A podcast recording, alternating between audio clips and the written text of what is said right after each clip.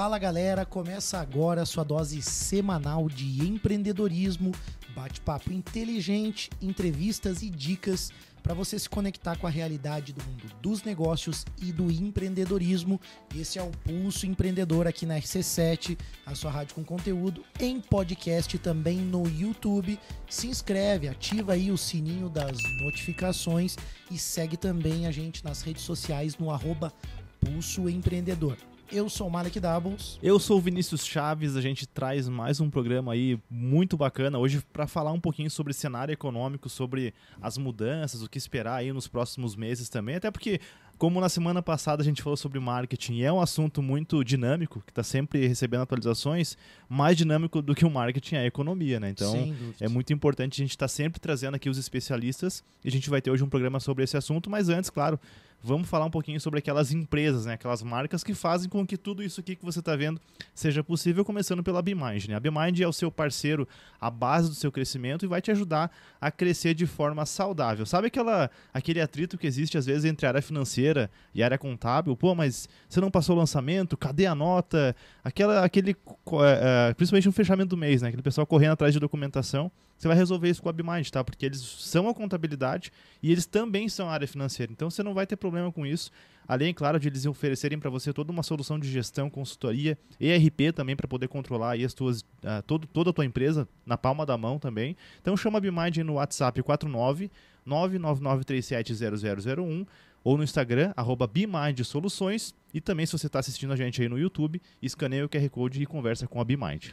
É, a gente vai falar bastante de investimento no programa, então eu vou deixar a dica do nosso parceiro Dani Pura aí pro long, ao longo do programa nós vamos dando as dicas, né, Júlio? Mas a gente tem também nosso parceiro aqui da área financeira e a gente tem falado sobre as mudanças rápidas que estão acontecendo no marketing, nos investimentos, tudo isso impacta no, no teu bolso. Você precisa ter uma empresa, precisa ter uma empresa rodando né, de forma redonda, de forma correta, e para isso precisa de um parceiro financeiro também, para você organizar as suas soluções de pagamentos, de recebimentos, ter acesso à sua conta de forma prática, rápida, mas também ter o atendimento personalizado quando você precisa. E a gente tem aqui o orgulho de anunciar sempre conosco aqui o Cicred também, o seu parceiro certo para a área financeira aí, que vai te ajudar também em várias opções aí para tomar crédito, para você ajustar os teus negócios. O que é legal é que você sempre pode ir lá bater um papo com a turma, né? Aqui na nossa cidade, o João, o Luiz, o Lucas, o pessoal aí sempre atende muito bem, toda a equipe atende muito bem, mas você tem várias opções com certeza. Se você está vendo a gente de outra cidade do país, você tem aí também o Cicred, seu parceiro para a área financeira. Se você quiser, liga no telefone 4932899800 ou também, se você está assistindo a gente, escaneia o QR Code aí, que você fica por dentro também das novidades. E a gente também tem aí, né, para fechar aí o nosso nosso hall de, de patrocinadores, a AT Plus, que está sempre com a gente, fazendo com que a gente se conecte com a internet, mas muito mais do que isso, oferecendo também um suporte humanizado, um suporte próximo para o teu negócio que está começando, o seu negócio que já existe há bastante tempo aí. Certamente a AT Plus consegue te dar aí bastante tranquilidade para operar, uma vez que toda, toda a sua empresa, independente do setor, ela precisa muito de internet, depende de tecnologia e na hora que você mais precisa, você precisa ter aquele parceiro próximo. Então, não, não bobeia, né? Chama a AT Plus, que além de internet, eles também têm várias outras soluções aí em nuvem e podem fazer com que você fique mais digitalizado. É, chama no WhatsApp 49 3240 0800 se você está assistindo, também escaneia o QR Code. E também, né, como a gente vai falar bastante hoje sobre economia, a gente vai deixar nesse momento aqui, vai aparecer já o QR Code aí e os dados para você entrar em contato com a Nipur, né? A Nipur que está proporcionando hoje esse bate-papo para a gente aqui. Então você pode escanear o QR Code e entrar em contato com o pessoal da Nipur, vai aparecer na tela agora, para você poder é, entrar em contato e ter essa assessoria completa de investimentos. E vamos falar sobre o é isso aí, tema, quem então, tá com a gente hoje aqui é a Nipur Finance, né? E, e quem vem bater o papo é o Júlio César Seber, que já esteve várias vezes aqui conosco, é um especialista na área aí, um cara que está estudando muito, se dedicando muito a isso, e a Nipur tem tido muito sucesso na nossa cidade. Eu posso falar, é meu assessor de investimento meu também. também. Teu também? aí, também. ó, viu? Todo dia eu tô incomodando Nós bem assistido, é por isso que ele está aqui para falar com a gente aí. Ele é assessor de investimentos e sócio da Nipur Finance, e a gente está falando justamente então hoje sobre economia. Bem-vindo, Júlio, tudo bem? Bom dia, Malek. Bom dia, Vini. Bom dia. Sempre um prazer estar com vocês aqui, né? Terceiro programa que eu já estou fazendo. E é sempre o mesmo frio na barriga e a mesma empolgação, né? Quer, quer dizer que deu De- certo os outros, né, cara? A gente chamou É. de novo, né? Fica aí Se um... tô voltando é porque foi bom, É né? um ótimo sinal, né? O cara vem Isso. três vezes é porque o programa é bom. Espero que seja muito bom aí, muito produtivo para todo mundo que esteja ouvindo, né? Eu achei muito legal também o QR Code da Nipur, então quem já for se interessando aí, quiser legal, conhecer um pouco mais, né? Agora que a gente está com a unidade física aqui em Lages, Perfeito. fique à vontade para passar lá e tomar um café com a gente. Legal. Isso Ô, é muito legal, porque a pessoa consegue ter toda a facilidade também na palma da mão, né? Consegue ter Isso. os aplicativos ali da XP Investimentos, mas isso é muito bom. Eu, eu, eu gosto, eu sou da- da época que, cara, sentar para bater um papo, para entender um pouquinho os investimentos, para entender o que está acontecendo, porque muita gente vai falar hoje aqui, mas a pessoa tem lá na sua carteira os seus investimentos, aquilo que é muito específico, as perguntas dela também, que às vezes não, não tá contemplado no nosso programa aqui. A pessoa senta lá, conversa, tira dúvida, tem segurança para tomar decisão, né? Exatamente. A, a ideia é justamente essa, né? Municiar o, o cliente com todas as informações que ele precisa ali. E, claro, trabalhar diversificação, trabalhar, fazer um terno sob medida para ele, né? De Aham. acordo com, com o prazo e Perfeito. com aquilo que ele entende que é o melhor investimento para ele. Ô, Júlio, uma coisa que a gente sempre fala aqui no Pulso, já, a Nipur já é nossa parceira aqui há muito tempo, né, cara? Acho que já são aí dois anos de, de parceria, se não mais. E a gente sempre associa a Nipur a XP Investimentos, que é aí, né, eu acho que a que é a marca que a maior parte das pessoas conhece, né, que são aí pioneiros, né, nessa questão de tornar os investimentos uma uma coisa mais, é, mais acessível para todo mundo, dá para dizer assim, né? Você pode falar um pouquinho sobre qual que é essa relação entre a Nipur e a XP, né? E também sobre a Nipur, né? Onde vocês estão, quais cidades vocês atuam, até porque a gente tem é, audiência aí, né? No Brasil todo e de repente a pessoa, pô, me interessei, quero, quero me tornar também assessor, é, quero ser assessorado pela Nipur. Conta um pouquinho pra gente sobre essa relação da XP e onde a Nipur atua atualmente. Bom, a XP ela começou lá atrás, há 20 anos atrás, ali em Porto Alegre, né? E a ideia da XP foi justamente isso que, que tu comentou, né? É redemocratizar a, os investimentos para todo mundo, porque durante muito tempo isso foi algo elitizado, né? Não, não chegava aí na, na ponta varejo, digamos assim. Então a XP já está há 20 anos no mercado, Uhum, bastante tempo já, né? sim, ah, faz a gestão aí de um trilhão no Brasil e investimentos offshore, né, que são fora do Brasil também. E a Nipur é um escritório que é credenciado a XP, né? Então Uhum. utiliza a marca XP. É, eles não gostam do termo parceiro, mas seria mais ou menos assim, tá? Entendi. e utiliza a plataforma da XP. Né? Então, hoje, dentro da nossa plataforma, a gente consegue chegar a mais de 600 parceiros, entre bancos, instituições, fundos de investimento. Então, a gente tem uma gama muito grande de produtos e serviços para oferecer para o nosso cliente. Isso se falando de XP. Né? A Nipur, então, ela começou há sete anos atrás, lá em Erval do Oeste, né? e chegou em Lages recentemente. Um pouquinho dos nossos números, né? A Nipur faz a gestão aí de 5 bilhões, Sim. sendo 4,5 aqui no Brasil e 500 milhões fora do Brasil. Foi eleita pela XP como o melhor escritório de investimentos do sul do Brasil no Olha ano só. passado. E hoje é a nona maior operação da XP em todo o Brasil. né? Então são números aí bem consideráveis e a gente está tá só no começo, né? E eu acho legal quando você fala dessa, dessa coisa de tornar acessível né, o investimento, porque eu lembro muito bem né, dos meus pais, assim, na minha infância, quando eles falavam que investimento era poupança. Né, e você não tinha outra opção. Eu lembro disso, assim. Né? Se falava um pouco, talvez, em mercado imobiliário também, alguma coisa nesse sentido, mas você tinha que adquirir um imóvel, né? Você não tinha outra opção, como os fundos imobiliários que, que, que estão acessíveis hoje. Então, é, eu vejo assim que realmente é uma revolução muito grande causada pela XP, o que também veio trazer depois outros concorrentes no mercado, justamente porque foi muito inovador. Acho que antes o Vini ia falar alguma coisa de disrupção. Sim, e eu sim. acho que sim, acho que a palavra é disrupção mesmo, porque na época é, foi uma mudança realmente muito grande. Continua sendo. Né? Eu, por exemplo, hoje tenho facilidade de acessar investimentos e coisas que eu, há alguns anos atrás, não compreendia, não sabia que eu podia é, investir nesse tipo de coisa. Eu acho que esse papel ele é muito importante. Ele muda uma sociedade, ele muda a forma como as pessoas enxergam o dinheiro, mas o fato é que as pessoas têm acesso, mas nem sempre têm informação.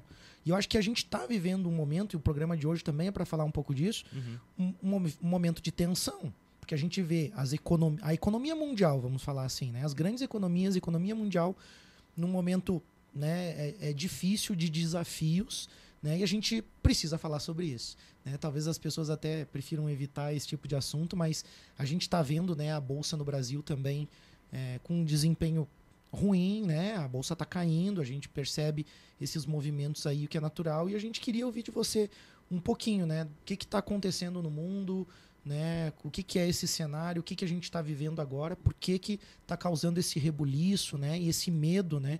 No mercado financeiro. É uma pergunta muito legal, tá, Malek? E tudo isso começou, na verdade, lá com a pandemia, né? Pode-se dizer que a gente ainda está vivendo aí as consequências de uma pandemia e de uma guerra, né? Então, assim, o principal fator foi a injeção de dinheiro na economia, né? Então, o governo americano, 20% dos dólares em circulação foram imprimidos durante a pandemia. Então, foi um aumento considerável de dinheiro circulando e a conta ela sempre tem que fechar, né? Isso gerou mais inflação lá. Certo. Por que, que a gente está tendo todo esse rebuliço, né? Aqui no Brasil nós, nós podemos dizer que nós somos os mestres aí da, da inflação, né? A gente já uhum. viu hiperinflação, sabe lidar muito bem com isso, né?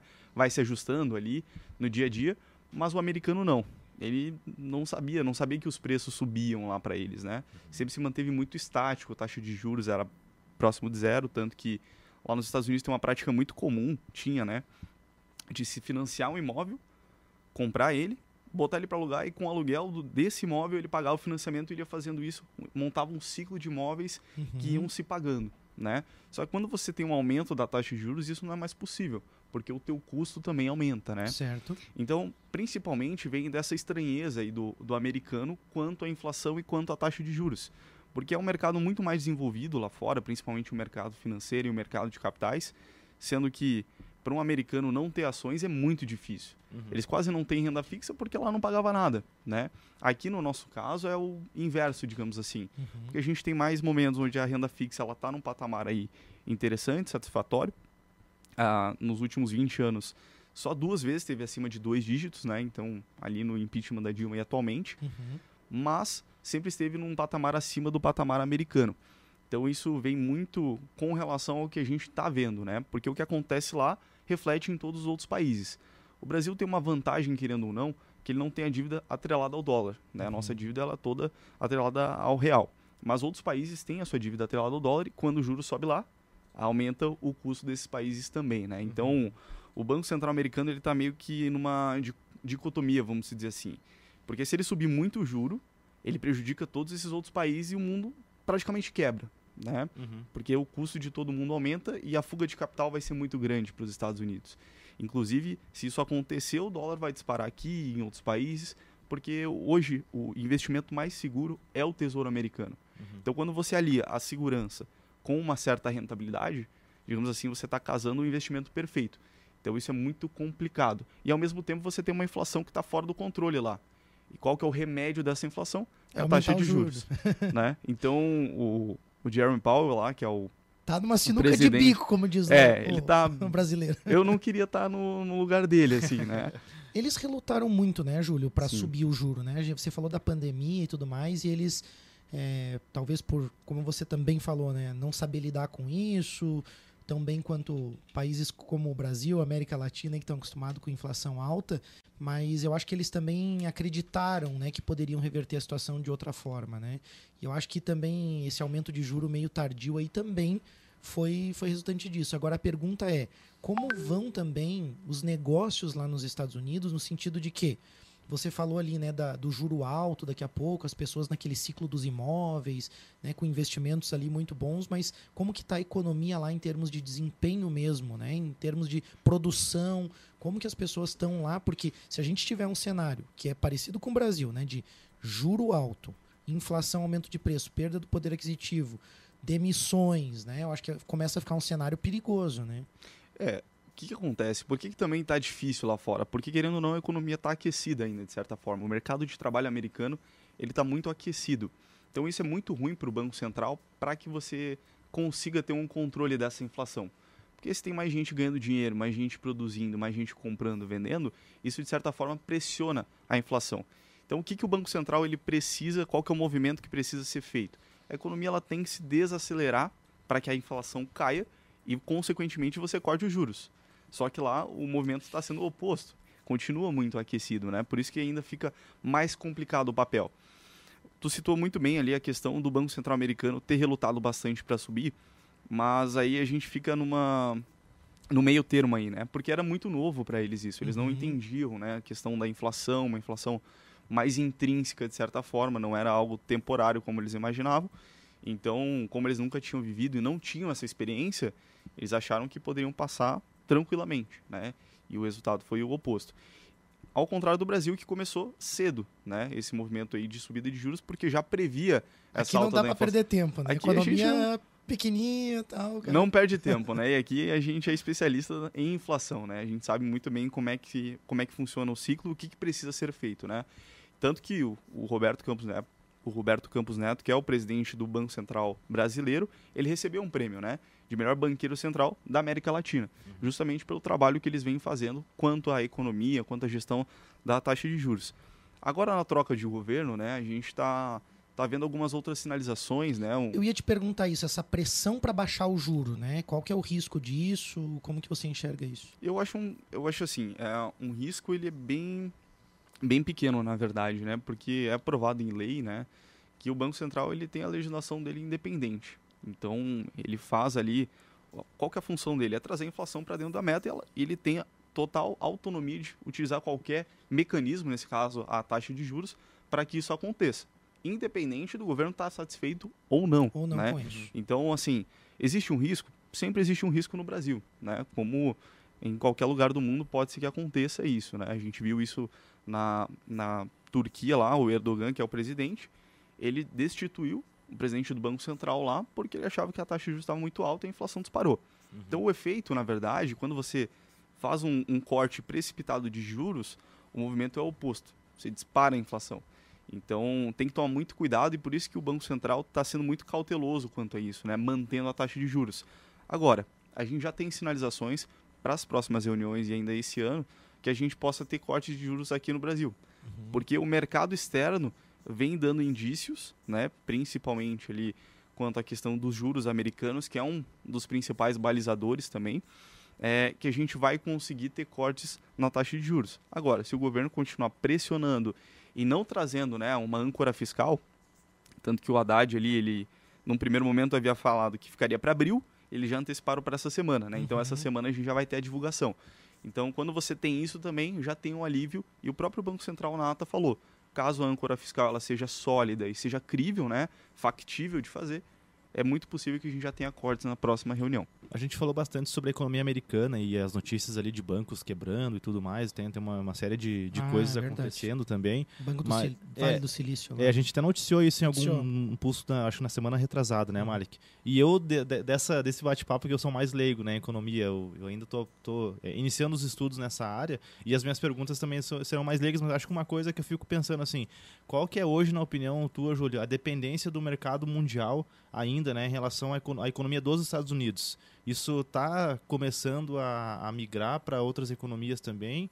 Ou, ou ainda dá para dizer que não, cara, se os Estados Unidos têm problema, o mundo todo vai ter problema certamente. Como que você avalia isso? É, eu acho que hoje grande parte do, do mundo é bem dependente dos Estados Unidos, tanto, tanto que, como a gente comentou, a dívida desse país está atrelada ao dólar. Uhum. né? Então, isso por si só já reflete bastante dependência, né?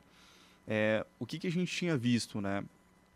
Tem uma, um movimento agora dos países de tentar fazer aliados mais próximos, né? Isso eu quero dizer quanto ali à China, né? Muita coisa Sim. foi mandada para lá para ser produzida. Então, querendo ou não, você tem também uma dependência de muitos países da China, né? Só que lá é uma ditadura, é uma autocracia, é, tá querendo ou não num- numa região mais afastada, então isso acaba complicando as relações comerciais, tá? Uhum. Então eu acho que a dependência hoje ela está muito atrelada aos Estados Unidos Uhum. e à China. Então é, o que a gente tinha visto, né, principalmente era algo que o Paulo Guedes falava muito, era de aliados mais próximos, assim. Então você começar a fazer isso dentro de casa. Uhum. O que, que aconteceu muito ali, saindo um pouquinho do contexto, né, ali com relação a, aos microchips, né, que teve toda aquela A pressão crise ali dos chips. é, ali, em né? Taiwan. Taiwan hoje produz 80% dos microchips do mundo, Uhum. né?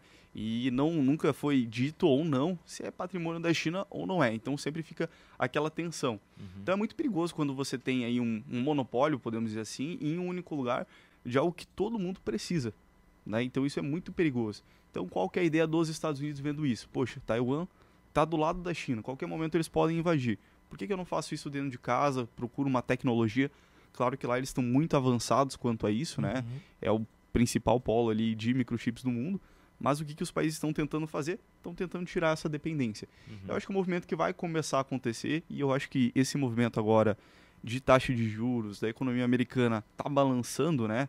Claro, quero deixar bem claro que é muito resiliente a economia americana e não tem risco de quebra mundial, né? Uhum. Mas a gente sabe que períodos de turbulência todo mundo passa, inclusive a maior economia. Sim. Então, eu acho que esse movimento vai acelerar, vai trazer mais para a mesa, digamos assim, essa questão dos países fazerem isso dentro de casa, com aliados, começar a trazer isso mais próximo. Muito legal. A gente vai ter que encerrar esse primeiro bloco, mas no segundo bloco a gente tem que falar um pouquinho também o que, que muda para você ouvinte aí, né? Para você que está ouvindo, o que, que você tem que fazer, quais são os movimentos. Né? Vamos voltar um pouquinho para o Brasil aqui, falar sobre o dinheiro aqui no Brasil e o que, que você pode, deve, né? quais são as opções que você tem aí para os seus investimentos, para o seu dinheiro também. Fica ligadinho, a gente já volta com o pulso. Voltamos com o Pulso Empreendedor, o seu programa de empreendedorismo, hoje com Júlio César Seber, assessor de investimentos e sócio da Nipur Finance, falando sobre economia. No primeiro bloco a gente já falou sobre o cenário econômico aí mundial, sobre alguns itens que estão impactando muito, juros americanos, sobre guerra, o pós-pandemia, e agora a gente vai ingressar um pouco mais aí no Brasil e nos investimentos aqui no país, o que, que você tem que cuidar com o seu dinheiro. Júlio, dentro de todo esse movimento que você falou, né, gera um, vamos dizer assim, um certo desconforto para as pessoas, porque a gente vê o Ibovespa, performa, o Ibovespa performando mal no, nas últimas semanas, a gente vê uma queda dos índices, vê alguns fundos também imobiliários ali com problemas, com dificuldades também, anunciando que não vão poder pagar é, os dividendos agora, acho que nos próximos meses. E aí as pessoas ficam preocupadas com isso, né? Eu acho que é, é difícil ter o acesso à informação, o que fazer nesse momento com esses movimentos que estão acontecendo, esses movimentos do dinheiro. Até porque tu falou também que o juro nos Estados Unidos está alto, uma economia forte, daqui a pouco o pessoal começa a botar dinheiro lá nos Estados Unidos, né? Exatamente. Tanto que a XP ela fez agora a abertura é, do mercado internacional, que é a plataforma onde o investidor da XP consegue ter acesso aos investimentos americanos. Então, dentro de casa, né, caso o cliente venha abrir conta ali na corretora, ele consegue fazer qualquer investimento dentro do Brasil e qualquer investimento fora do Brasil. Inclusive nos títulos do Tesouro Americano, que, como eu falei, são os mais seguros do mundo e estão pagando uma taxa bem interessante, né? Uhum. Porque o, o juro lá está subindo é, de forma bem acentuada. Então, assim, é, tu comentou muito bem a questão do Ibovespa e dos fundos imobiliários. Essa questão de renda variável está sendo mais afetada por conta dos juros, é, por alguns motivos, né? Primeiro, você tem uma fuga de capital muito grande. Então, o que, que o, o investidor tem feito? Né? Ele tem olhado a relação risco-retorno. Poxa, hoje o meu retorno está sendo quase qua- 14% ao ano, sem risco. Uhum. Então, por que, que eu vou deixar meu dinheiro numa ação, no fundo imobiliário, Certo. se eu tenho um risco muito grande. Então, esse é o primeiro movimento. O juro ele impacta também na ponta do crédito, né? Então, quando a empresa ela vai no banco e ela quer tomar um crédito para fazer um investimento, para ampliação, o que, que ela vê? Que o custo dela está maior. E não tem jeito. Quando você aumenta o custo aqui na base, tu precisa repassar na ponta e às vezes tu não consegue. Então, tu abre mão da tua margem. Quando tu lucra menos, tu não consegue distribuir a mesma coisa que você distribuía. Ah, não é um momento de investir em ações? Não acho também, tá? Eu acho que uma carteira diversificada comporta todos, todos os ativos, né? E Todas depende as do classes. objetivo também, Exato. né? Exato, tá num excelente Prazo, ponto de né? entrada. A, a gente sempre fala assim, que o mercado de capitais é o único mercado que quando tá em promoção ninguém quer. ninguém quer comprar quando tá em promoção. Então o Verdade. Ibovespa rompeu os 100 mil pontos, caiu para 90 mil, todo mundo criou aquele caos, aquele pânico e ninguém entrou comprando, né? Todo mundo espera para subir, para bater 120 mil pontos quando tiver numa alta. Não, agora é hora de entrar, né? Então, o que a gente tem visto é que estão tendo muito, muitos pontos de entrada, né? Mas quase ninguém está aproveitando Uhum. por conta dessa relação de risco-retorno, tá? Acho que as pessoas ainda ficam com medo que caia mais, né? Que Sim. quebre os negócios. Sim. Assim, eu, eu ainda escuto muito quando você tá na rua conversando com as pessoas, né? Ah, agora acho que foi a, as lojas Marisa anunciaram que vão fechar algumas lojas, né? Então o pessoal olha, por exemplo, as notícias do varejo, que é um segmento que está muito afetado, né? E, Sim. obviamente muito afetado nesses momentos de crise de desafio, né? Mas a gente vê um movimento também de big techs que a gente também anunciou no pulso aqui. Então acho que o pessoal fica com medo, ah, vai quebrar tudo, né? Vai quebrar a Apple, vai quebrar a Microsoft, vai quebrar as lojas Marisa e eu não quero ter o meu dinheiro em ações, quero ter o meu dinheiro debaixo do colchão. Acho que volta um pouco ainda naquela questão emocional também, né? Totalmente, totalmente. Investimento em ações, pode-se falar qualquer investimento está atrelado principalmente ao psicológico da pessoa, né? Então, se você não tem estômago, não tem por que investir em ações, Uhum. né? Se você não tem essa consciência é, de que o pensamento e o teu horizonte tem que ser de longo prazo, não faz sentido você investir em ações. Uhum. Tem outros meios, outros veículos que vão ser mais interessantes para você. Por quê? A empresa ela não vai fazer um grande negócio do dia para noite. Ela não vai crescer, não vai abrir unidades, não vai vender mais do dia para noite.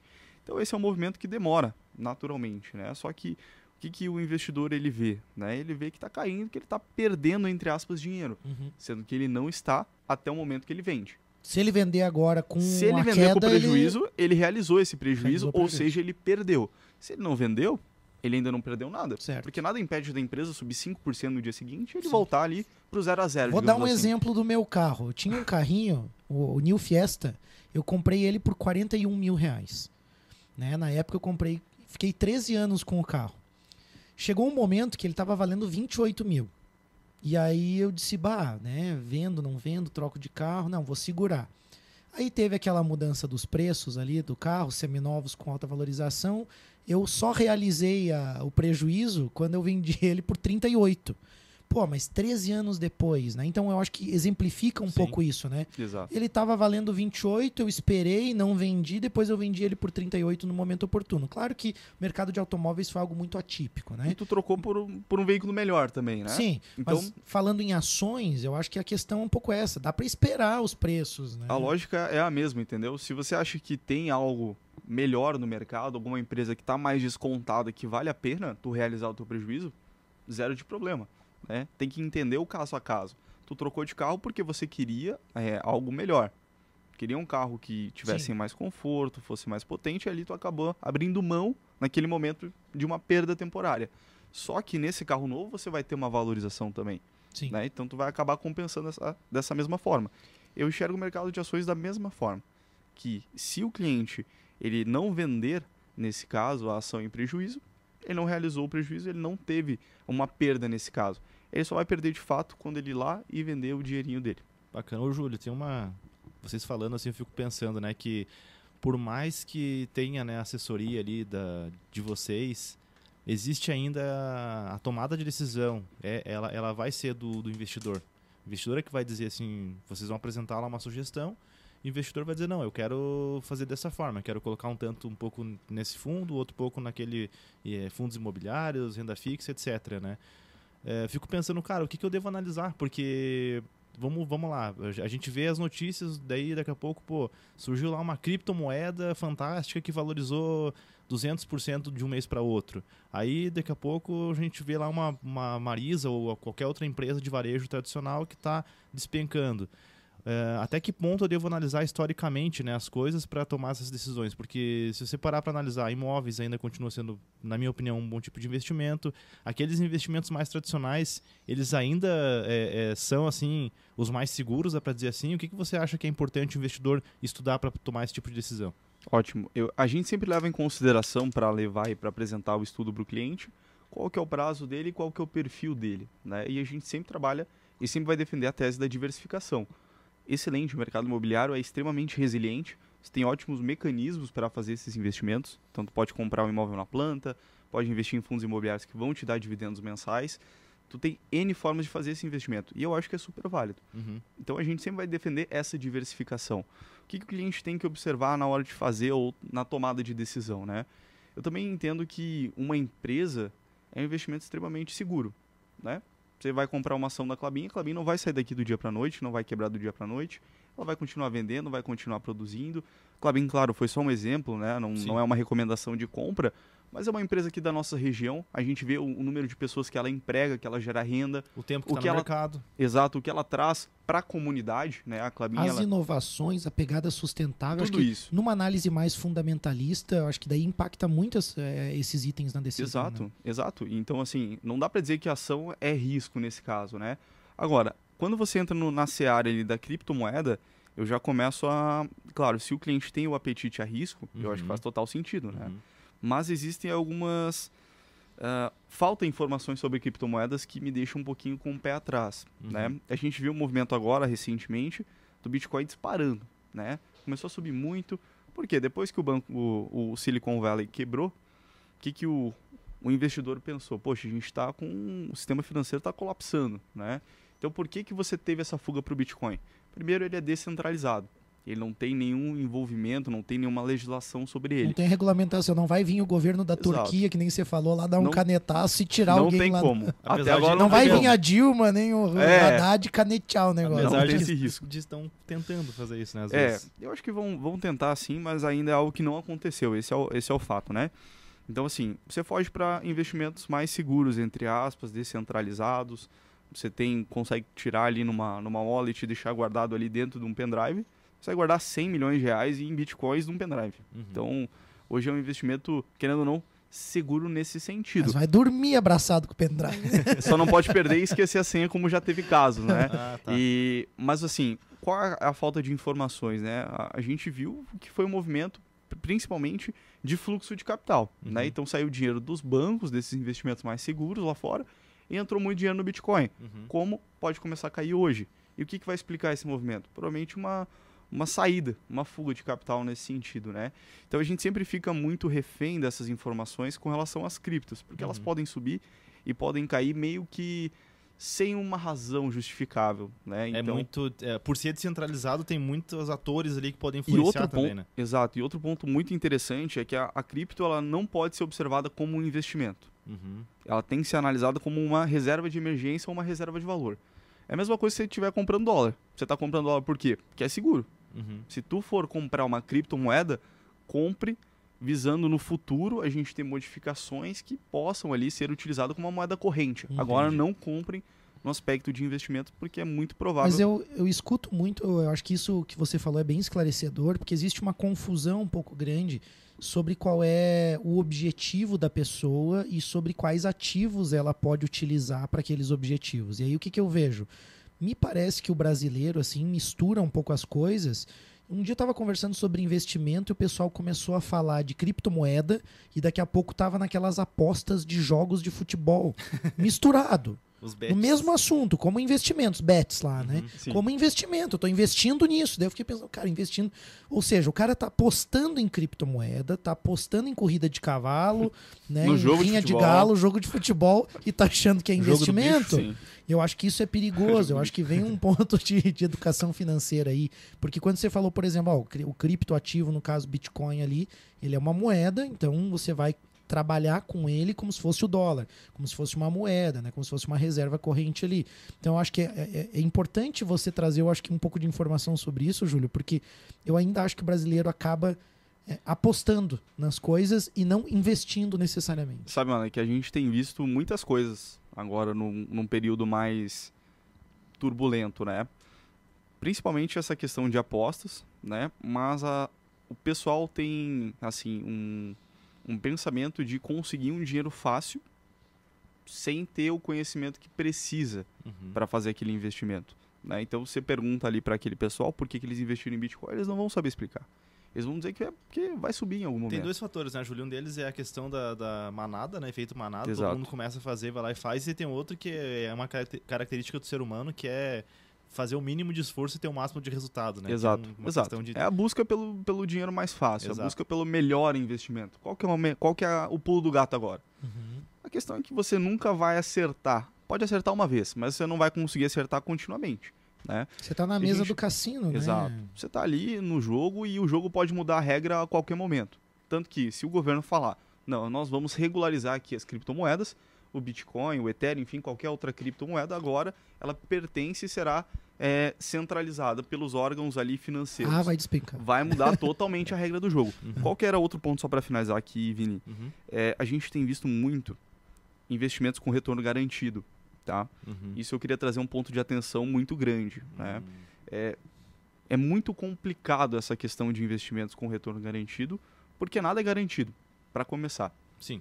Tanto que a Selic ela vai cair ou, ou vai subir nos próximos dois meses, né? Dependendo da reunião do Copom. Então, Ô, Júlio, muita gente fala, né? Tem o medo daquele confisco da poupança que houve no governo Collor, né? Então o pessoal também tem medo, às vezes, de alguns ativos, né? De renda fixa também, por conta, tem medo que o pessoal, que o governo vá lá e pegue o dinheiro, né? sim. Então, o risco disso acontecer real, para mim, é pequeno. não, não né? tem risco. é, é um risco mínimo, mas, tipo assim, as pessoas levam isso em consideração. Tem o improvável e o impossível, né? É. Então, Sim, é, é- Nada é impossível. claro, né? nada, nada é impossível, né? Deixando bem claro. Mas o que, aconteceria? Vamos, vamos trazer para um, um exemplo na prática aqui. Se o governo confiscasse a, a poupança ali, provavelmente você teria saques em massa, né? Você teria todo mundo saberia que isso iria acontecer e você teria esse resgate, essa saída de capital dos bancos. O banco ele não tem o teu dinheiro ali. Se você tem um milhão no banco e você precisar, né, esse dinheiro está aplicado ali e você precisar antes do prazo, o banco vai ter que fazer algum manejo ali para poder providenciar essa liquidez para você. Sim. Agora, se o Vini, o Malek e o Júlio, todo mundo começar a sacar o dinheiro, o banco vai ter o que para trabalhar? E como Ah, que ele vai é. te pagar se o teu dinheiro está emprestado para outro, né? Então, existe ali até um conflito de interesses, porque não é do interesse do banco que o governo confisque nada e nem mexa nessa regra. Por quê? Porque isso é extremamente prejudicial para todo o mercado, Uhum. até mesmo para o próprio governo. E a questão da legislação que mudou, né? Ali da, do governo Collor, você teve muitos avanços na parte política, mas, lembrando mais uma vez, nada é impossível, mas é muito, muito, muito improvável. Ô, Júlio, pegando na- nessa linha, tem uma frase lá do pessoal do Faria Lima, lá, Faria Lima Elevator. né? Excelente página, tá? Os bancos precisam da sua confiança, porque na verdade eles não têm o teu dinheiro, né? Exatamente. Na verdade eles vão anotando. Eu, eu peguei tanto do Júlio, emprestei tanto pro Vini, peguei tanto, mas na verdade o dinheiro Exato. nem E- sabe onde tá. Tá tudo no caderninho, né? É, tá tudo no livro caixa ali, tá É. tudo anotado, né? É até algo que aconteceu com, recentemente com o Silicon Valley Bank, né? É claro que o lastro deles, ou seja, o caixa do banco, eles fizeram um investimento muito ruim. Eles fizeram um investimento pré-fixado quando o juro estava subindo. Então eles pré-fixaram ganhos ali a 2% e hoje a taxa de juros lá fora está em 5%. Nossa. Então, quando você tem essa inversão de taxa, o teu valor aplicado ele cai, obviamente, né? Então, se tu comprou por mil ali a quando tava dois, quando tá cinco não vale mais mil. Vale ali 500, 400. Sim. Então, o banco perdeu muito dinheiro nessa jogada. E não soube fazer isso muito bem. E é um banco que estava atrelado com startups também, Exato, que envolve exato. risco, né? Tá em é, investimentos de risco, né? de alto risco. Então, assim, é, também esclarecendo pro, pro pessoal, né, não tem um risco de uma de um colapso, assim, de se alastrar aqui pro Brasil, primeiro porque os bancos sabem muito bem lidar com taxa de juros e com, com inflação. Então, fiquem bem tranquilos, porque o investimento caixa do banco, nesse caso, para provisionar a liquidez ali, tá tudo em título do governo de liquidez diária. Então, não tem o risco que teve no banco americano. Perfeito. A gente já está chegando no final do, do bate-papo aqui, pena não ter mais tempo, mas já faço um convite para ti, Júlio, ou para a equipe Nipur aí, para a gente falar um pouquinho sobre análise fundamentalista. Foi um termo que o Malik comentou Ah, ali. legal. E eu acho que é importante a gente explicar para as pessoas, cara, o- o que, que é uma análise funde- fun- fundamentalista, onde você pode olhar, porque, pô, tem, principalmente nesse universo de criptoativos, aí tem muita informação, tem muito lugar para você estudar, e nem sempre a informação ela é, ela, ela está é, original ali, né, da, da forma que deveria. E claro, também o que, que eu devo analisar para fundos de imobiliários e tudo mais. Então vamos falar um pouquinho sobre isso aí numa, Não, numa próxima oportunidade, muito acho, que é importante, cara. Acho é Acho um papo bem bom. legal. Dá pra falar análise técnica, análise fundamentalista, trazer um pouco isso, porque o brasileiro também é a mesma coisa que a gente falou da aposta, né? Uhum. Ele vai lá e diz assim: ah, agora tá despencando, vou comprar, vou vender amanhã, ou vou apostar que vai cair mais. É aposta, né? O cara não analisou nem Uhum. na, na- de forma técnica, nem de outra forma. É, tanto que a gente investimento. tem a, a velha frase que a bolsa é cassino, né? É. Não é cassino. Não é, De exatamente. fato, algum é cassino. É, todos os momentos eles têm que ser extremamente pensados, né? Perfeito. E uma ação ela pode estar caindo por duas razões, né? Por que, que a Americanas caiu? Porque tinha fraude. Uhum. Ela tá barata. Tá barata. Mas a que preço Mas você que ela quer? foi? Mas por que, que ela caiu, né? Uhum. Então, quando você consegue fazer essa análise mais profunda, seja técnica, seja fundamentalista, seja você olhar N indicadores que as ações elas Bacana. dão pra gente, você tem mais informações e tendo informação, você tem total capacidade de fazer o melhor investimento. Agora, olha Bacana. só, se você não sabe fazer uma análise técnica, uma análise fundamentalista, nenhum tipo de análise, nem, né, não tem muita noção, não faz o menor sentido tu aplicar o teu dinheiro sem conversar com o pessoal da Nipur. Não faz o menor sentido. Porque, tipo assim, você Verdade. não sabe o que tá fazendo. Essa é a verdade. Você tá dando um chutão ali, né? Então, se for para errado aí, então deixa lá na renda fixa mesmo, que tá o, o juro mais ou menos. Então, se for para você fazer sem saber, deixa lá na, na, na Selic, então. Mas eu te recomendo, é o que eu faço, o Vini também faz. Se quiser, eu abro aqui ó, a minha conta da XP aqui para mostrar para vocês. Faz um Pix também? Não, Pix eu não faço. Nossa assessoria, a gente está muito contente com isso, não só pelos resultados, mas principalmente para a gente saber que está com uma empresa que é o melhor escritório de investimentos aqui do sul do país pela XP Investimentos. Júlio, tuas considerações finais aí. Poxa, eu agradecer mais uma vez aí o convite. Fico muito feliz sempre que, que a gente pode vir aqui ter um debate de qualidade, levando informação para os ouvintes, né? Como vocês muito bem comentaram, caso o pessoal queira passar, conhecer mais sobre o universo de investimentos, querer entender um pouco mais, montar uma carteira, um terno sob medida, de acordo com o seu perfil, qual que é o meu prazo de investimentos, o que, que eu tenho de objetivo no meu longo prazo, quais são os melhores mecanismos para que eu possa fazer isso. Uhum. Se a minha preocupação é a minha sucessão, é o meu planejamento, hoje na Nipura a gente consegue fazer tudo isso para o nosso cliente com o objetivo e com aquilo que ele precisa. Então, convido quem puder passar no nosso escritório, tomar um café com a gente. Oi, passa tá lá, bonito, tá legal lá, hein? Pra gente conversar e quem sabe ali montar uma estratégia de acordo com aquilo que você acredita. Perfeito. Muito legal. Júlio, muito obrigado. Obrigado a você que nos acompanhou aí pelo Pulso. Continua seguindo a gente aí, né? Ativa o sininho das notificações, fica com a gente nas redes sociais. Comenta aí também, né? O que você achou do programa, qual dúvida que você ficou também. É, né? traz as dúvidas que a gente faz um programa com o Júlio, com o pessoal aí. Quero mandar um abraço lá pro pessoal da Nipur, pro, pro Augusto também, pra Aline também, estão com os pequenininhos Estão cuidando lá dos bebês. Estão com desafio, mas para toda a equipe aí que faz um ótimo trabalho. E a gente agradece também aos apoiadores do programa Orion Parque Tecnológico, ao Wind Digital, o Clube de Negociadores, segue o Pulso nas redes sociais e, claro, assiste esse episódio também no YouTube aí, Spotify. É Spotify? Spotify. Ah, é tá. Spotify. Tô aprendendo a falar agora. Valeu, Sou galera. um brasileirão Spotify. Até mais, semana que vem tem mais.